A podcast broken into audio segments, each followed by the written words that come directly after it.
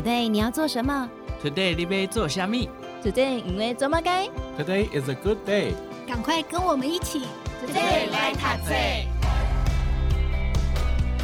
Hello，大家好，欢迎收听 Today 来读册，我是笑鱼。好，在上周的节目呢，我们分享了《大脑最适学习法》这本书，帮大家厘清了很多人对于学习这件事情有的误解哦。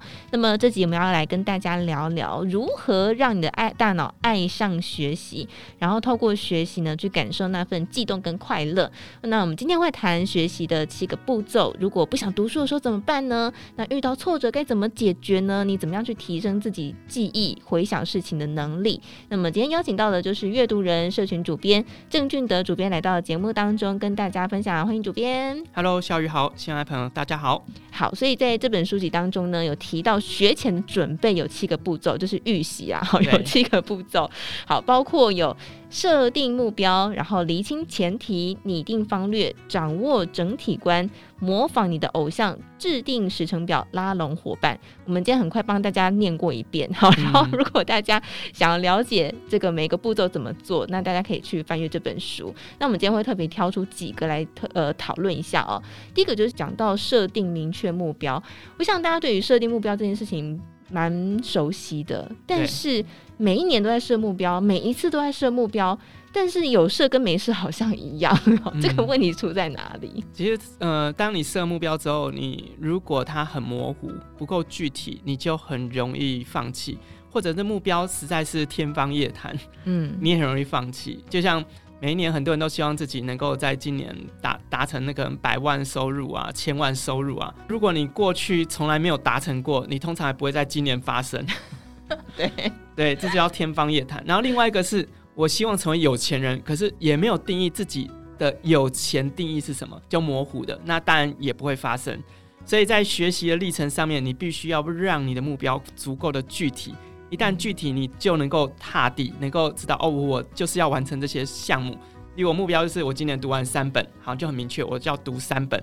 或者今年要考一张证照，我很明确要考某一张证照。这些都是很清楚的学习目标啊。那有目标，我们就可以拆解这目标。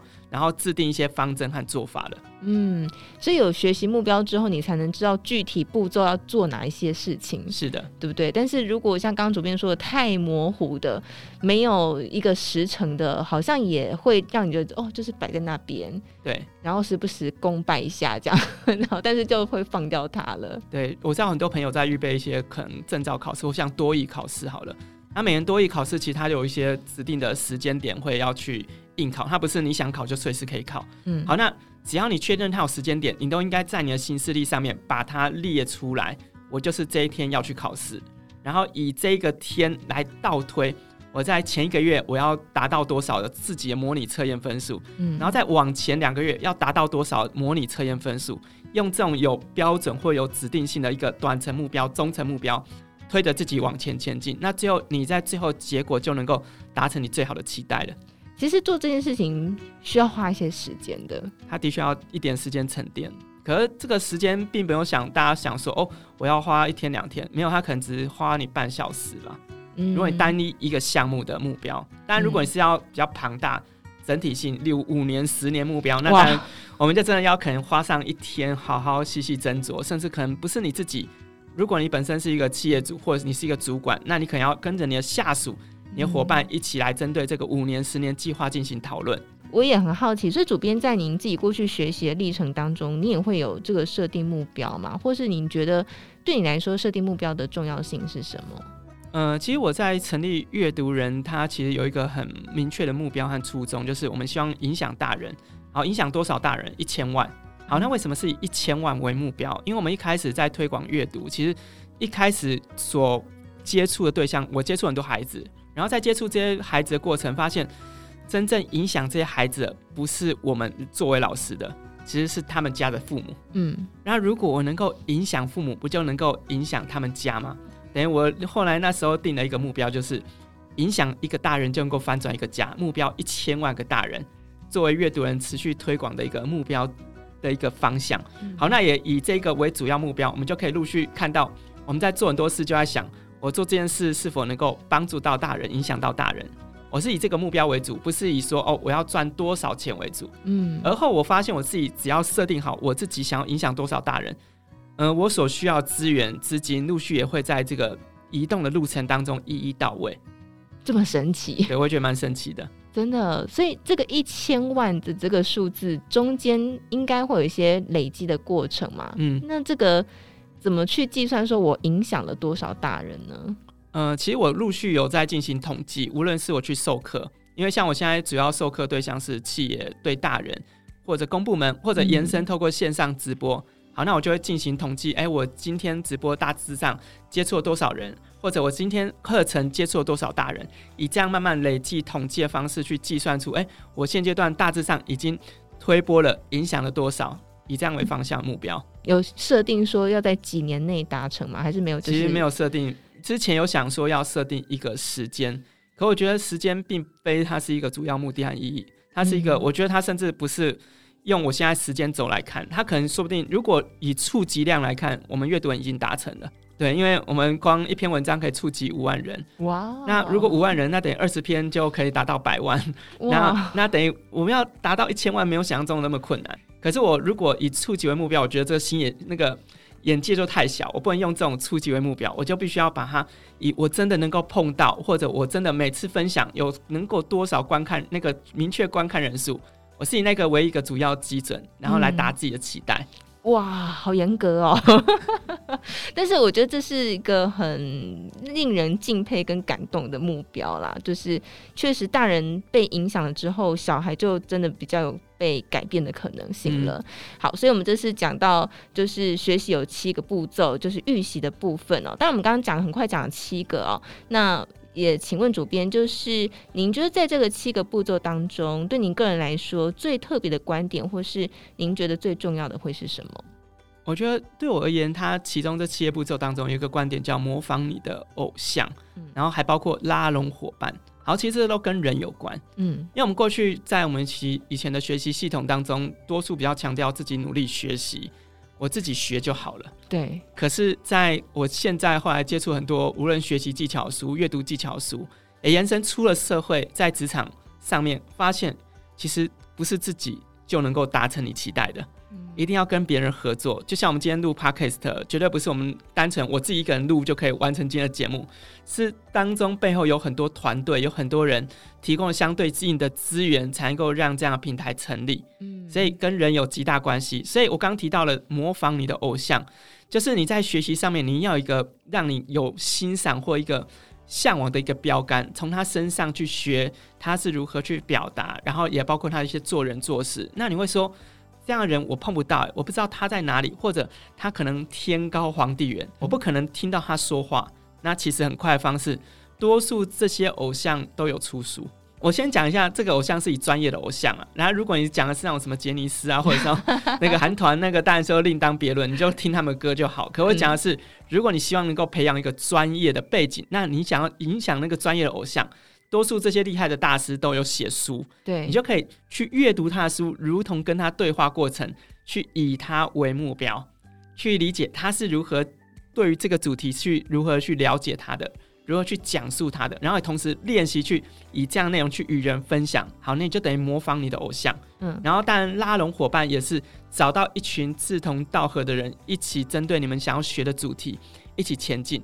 像我知道，我认识一些在补公职的朋友，哇，他们其实，在补公职不是自己读哦，他们常常会组自己的学习读书会，嗯，就是好几个人一起来预备考公职。虽然听这个怪怪，不，他们不都是竞争对手吗？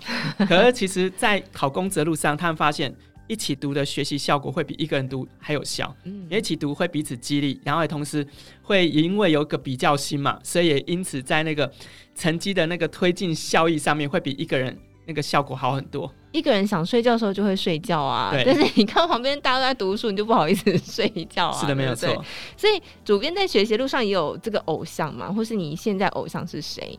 其实我在呃推动我自己在做的服务的过程，其实我那时候很明确，偶像就是严长寿老师。哦，对，因为我觉得他在商业是一个很大的标杆，然后延伸他不止在商业，而后他退居之后以公益的方式呈现。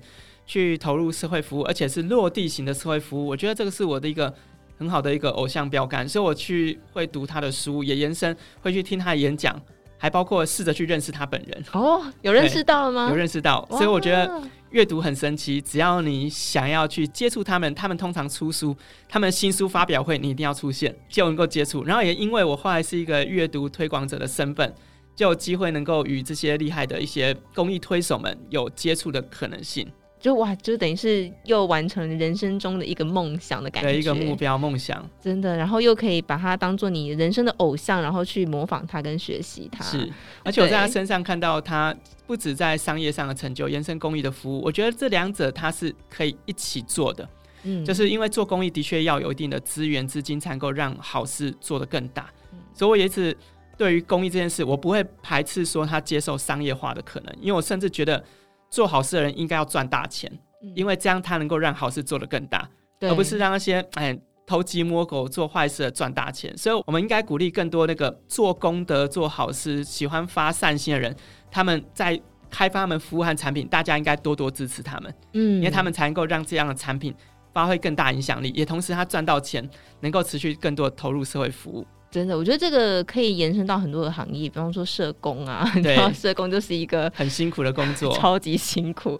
好，所以我觉得这就是在你的学习的过程当中，你可以透过去模仿你的偶像，来促进自己的成长跟进步哦。那当我们回归到学习这件事情，它当然也有一些方法的。作者其实有具体的提供一些方式，比方说学习时间一次要设定多长啦，然后你可以运用你自己大脑的一个劳动兴奋。我们请主编跟大家分享一下，就是作者他建议大家学习时间一次设定多长呢？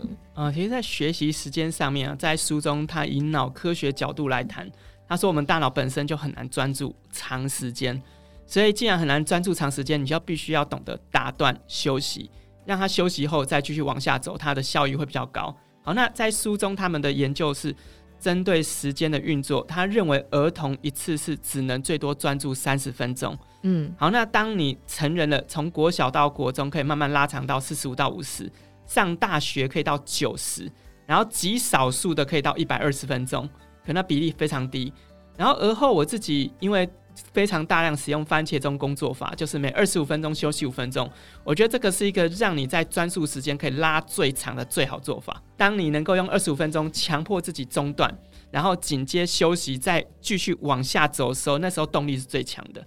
诶，但我自己有时候会遇到个情况是，二十五分钟到了，我就觉得。我不想休息，我要继续。意犹未尽，对，意犹未尽，然后就继续看，但是确实就很难再继续延长了。因为当你被强迫性打断，的确会有点不舒服。可是这个强迫性打断和休息，会让你在下一次往前冲的时候，动力会持续高涨。可是如果你不打断，你想说，哎，我意犹未尽，想要继续，除非这小说啊，你可能可以坚持更久。而多数非小说是工具或者是学习类的内容，很容易累。所以如果你不打断，你通常可能只能支撑一个小时、两个小时。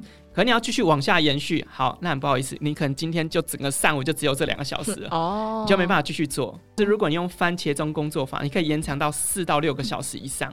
哇，四到六小时，对，我自己尝试过，最多可以到八小时，就是你可以工作二十五分钟、五分钟、二十五分钟、五分钟，可以连续八小时，是可以持续聚焦在工作上面的。公司可能今天听完这几趴，可以就安装一个警钟，对，警钟 五分钟要求大家站起来，然后去喝个水，吃那个休息一下，上个 厕所。哎、欸，这蛮需要的耶。我觉得这个方法真的是可以应用到很多的层面当中。对，那另外一个就是劳动兴奋，什么是劳动兴奋呢？好像它劳动兴奋指的是我们必须要有一定那个有点像开关刺激，然后进而使我们那个兴奋度可以达高。拉高，其实跟我们刚刚所提到的番茄钟工作法有点神似，嗯，要把那个我们的兴趣高涨度持续维持在高点。好，那必须要找到那劳动兴奋点，其实这这是个人的差异化了，对，没有错。对，好，所以我们另外讲一个很重要的，就是难免都会遇到今天心情很不好的这个情况，但是，嗯、呃，我想如果因为心情不好就不读书，好像也是不行。万一每天都心情不好怎么办？对不对？所以如果真不想读书的话，该怎么处理呢？除了我们刚刚所提到，先理解呃自己的大脑的一个视性的状态，包括你是触觉型、听觉型或视觉型，然后延伸你必须要搭配一些仪式感、仪式化开关。然后这仪式感或仪式化开关，像假设你是一个听觉型的，你可能要搭配轻音乐，让你能够调整情绪，更容易进入到学习状态。嗯，好，那如果你是视觉型的，那你就可以透过一些呃激励性影像啊或故事啊，让你透过阅读或其他形式把这个动力找回来。像我知道在有一本书叫《秘密》。在他早期，现在有出那个音频又画面那个影像，嗯，我知道有些人每天早上起来会直接播放那个影片，让今天的自己有一个暗示，说自己是一个最棒的人，所以最精彩人生持续发展。我觉得这就属于视觉型刺激者他可以运用的一些工具。然后当然去读一些激励性的自传也是蛮好的做法。就是总之就是要找到一个方法，让自己可以点燃那个学习的兴趣、兴趣和动力，然后有好的情绪，学习效果就好了。嗯，对，心情很不好的时候，真的其实看书看不太下去。对，好，所以这安排自己心情的抒发也是很重要的。所以这个就是在学习的过程当中，我们遇到一些挫折的时候可以处理的方式哦。那从脑科学来看呢，其实事先安排琐碎时间也是很重要的。我自己在也发现说，如果我没有事先安排的话，我就很容易会无意识的拿起手机就一直滑了，嗯，然后时间就会结束掉。好，所以我们来讲一下作者为什么会认为说。这个安排琐碎时间要做的事情很重要，然后我们怎么样去运用这个时间？好，我先谈一下。很多人认为读书都要从头读到尾，应该要整体性的知识掌握。对，如果我先讲这个前提是，如果你是要用这本书考试，那么你的确要掌握这一门知识，然后延伸让整个系统性的内容有一个很完整的架构。可是如果你并非是为了考试，而是为了解决你现在的问题，那你应该做的方式是目录阅读法。那什么是目录阅读法呢？就从目录当中去挑读哪一个章节是你现在需要的，或你有兴趣的，只要读那个章节就好。好，那也因此紧接未来的破碎时间、零碎时间，可能只有五分钟、十分钟或二十分钟。好，那你就可以运用我们刚刚所提到的目录阅读法，嗯，直接挑读那个你有兴趣的，读到有成就感。好，那下一个零碎时间再挑读下一个章节，嗯，那么就可以让你每一次的零碎时间都够有效阅读。而且通常零碎时间啊，因为它时间够紧迫，好，那因为够紧迫，你会发现你的专注度会特别高，嗯，而学习效果反而有时候比较好。所以可能就是在比方说做捷运通勤的时间。你就可以安排一些学习的内容在这个时候了，对，不对？好，所以其实刚刚有提到就是一个仪式感的部分啊。之前在跟主编私下聊天的时候，发现说，哎，这主编其实也会对小朋友安排一些时间一起来进行阅读。我觉得就是，呃，父母的以身作则，塑造环境，然后延伸，孩子就会跟着模仿，因为他发现，哎，大人也在学习，自己在学习就是理所当然的，不会觉得哦，大人每天都在划手机，很闲，然后看剧。如果以这样的态度来交换，我觉得孩子就会慢慢从大人的身上看到榜样。当然有人会说，这样感觉好像每天生活很有压力，其实也不用那么有压力啊，还是可以追剧啦。只是你在追剧的时候，你也要为孩子安排一些他的休闲时间，让他也可以自己去尝试一些可能他有兴趣的内容去观看啊，去学习啊等等的。嗯，其实很重要啦，哈。好，所以我想在这个学习的路上。我们当学生的时间其实还蛮长的，那当然学习的过程当中也都会遇到一些挫折感啦，然后呃有很多人会直接出现一些自我批评，就觉得我就是很笨，嗯、然后我就是学不会哈等等，然后比方说以数学这件事情来讲，我觉得数学真的是一个打击学习力的一个科目，好，所以很多人因为这样子就。从此以后讨厌数学，好像我大学只考只考十一分，然后从此以后就觉得数学真是一个很可怕的科目。但是作者在这本书当中，他有真的个这个部分，他提出个方式叫做后设思考，然后帮助大家走出这个低潮。那什么叫做后设思考？我们可以怎么样来运用呢？好，后设思考就是不要让自己陷入在那个。封闭型句型就是完蛋了，糟糕了，然后就结束了。嗯，对，你要用后设思考，则是要拉高角度。这个问题有谁可以解决？有谁可以帮助我？这件事情会对我什么样影响？所以后设思考是一个比较全面，拉高角度来看问题，然后紧接找到解决办法。好，就像我以前，我记得我国中最讨厌有一个科叫三角函数，好像要背 sin、cos、tangent、cotangent。好难哦。好，那个感觉每次凑在一起，觉得这个也未免太复杂了。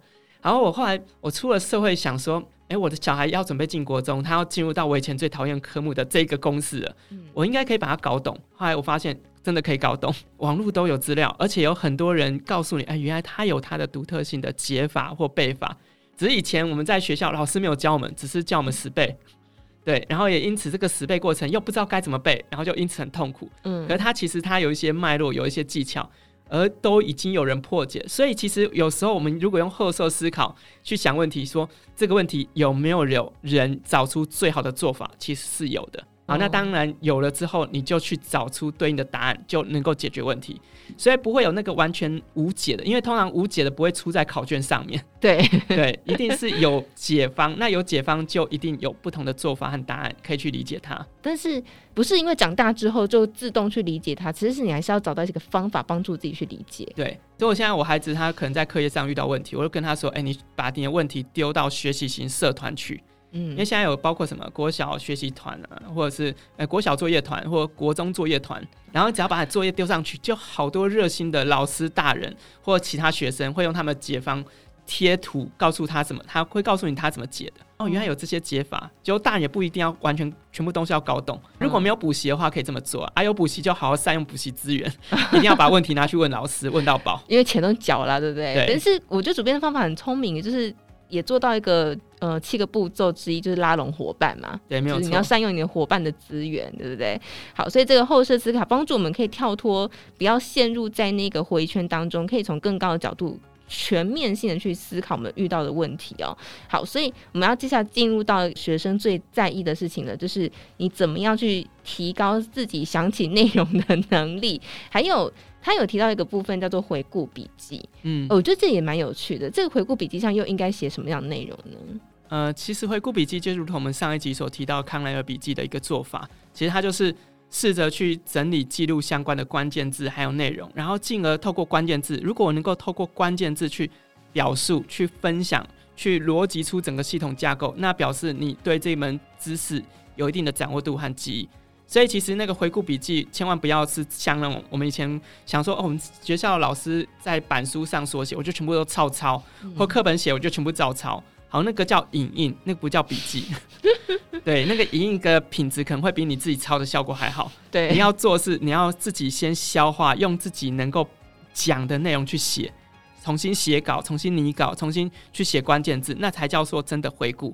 好，那回顾笔记其实也延伸，因为我们大脑本身很容易忘。嗯，有一个学说叫做艾宾豪斯的遗忘曲线。嗯，他提到就是我们在很短时间，通常。二十分钟后就会遗忘四十二趴，就等于我才刚听完刚刚的节目，我相信可能不到二十分钟，你已经忘记我们刚刚讲了什么书、什么内容了。要跟别人分享的时候，就会发现讲不出来。对，然后通常一个小时已经忘一半以上了。所以该如何让这个学习效果能够达到有效的学习呢？好，因为现在 Podcast 有一个很好优点，可以听重播，对，还可以按暂停。所以当你听了一个段落之后，请按暂停，然后试着把今天所听的内容跟你的家人。跟你的朋友、跟你的孩子分享。好，当你自己讲过一次，你就能够试着让这个记忆点跟你的大脑有一定的连接度。嗯。然后当隔天再讲一次，哇，那记忆就会越来越深刻，效果越来越好。嗯，所以你看是要每天的去回顾哦。对，每天回顾。但是其实回顾时间就不用到很长了。不用很长，因为通常表述去分享，应该三十秒、一分钟，多数都可以讲出一些重点。我以前遇过一个人哦，他很有趣，他是一个大老板，但他还是每天都在学习。然后他说他会要求自己用一百个字去讲出这本书的重点。嗯，哇，蛮好的，很厉害。就是你要把精华再精华，要内化成自己的知识才行。不过因为我也很好奇，就是。一本书有很多的目录，很多的章节嘛，所以主编您自己都是怎么样去？比方说，我是要每个章节我都要做笔记吗？还是你只会特别挑出你觉得有兴趣的章节去做笔记？嗯、回到我们今天谈到这本书，它有一个先确认你的目标。好，如果这个目标我今天这本书是要拿去讲课，例如我要到企业演讲、到公部门分享，或者延伸有跟其他人合作，我必须要去设计访纲。好，那我就必须要从头到尾很快的。扫描过一次，去挑出哪些章节可以来讲述。嗯，好，那这就属于要整本读完。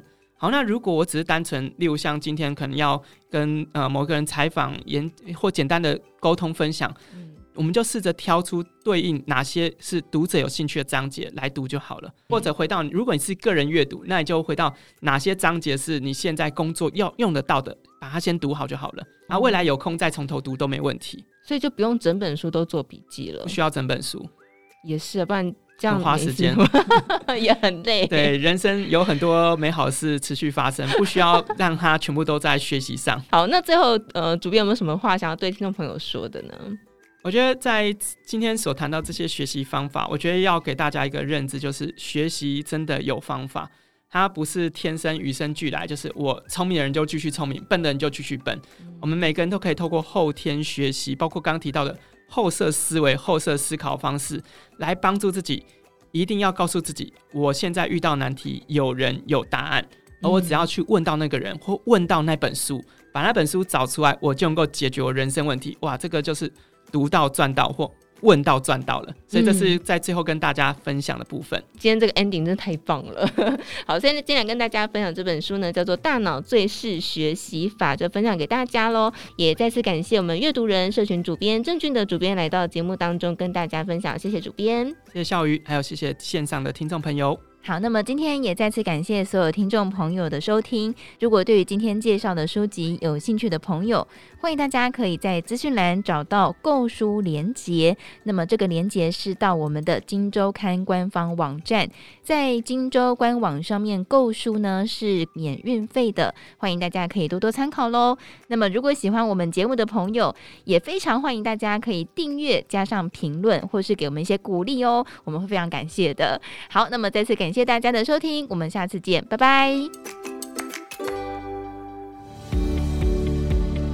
听完 Podcast 节目，有好多话想分享，想要提问却无处可去吗？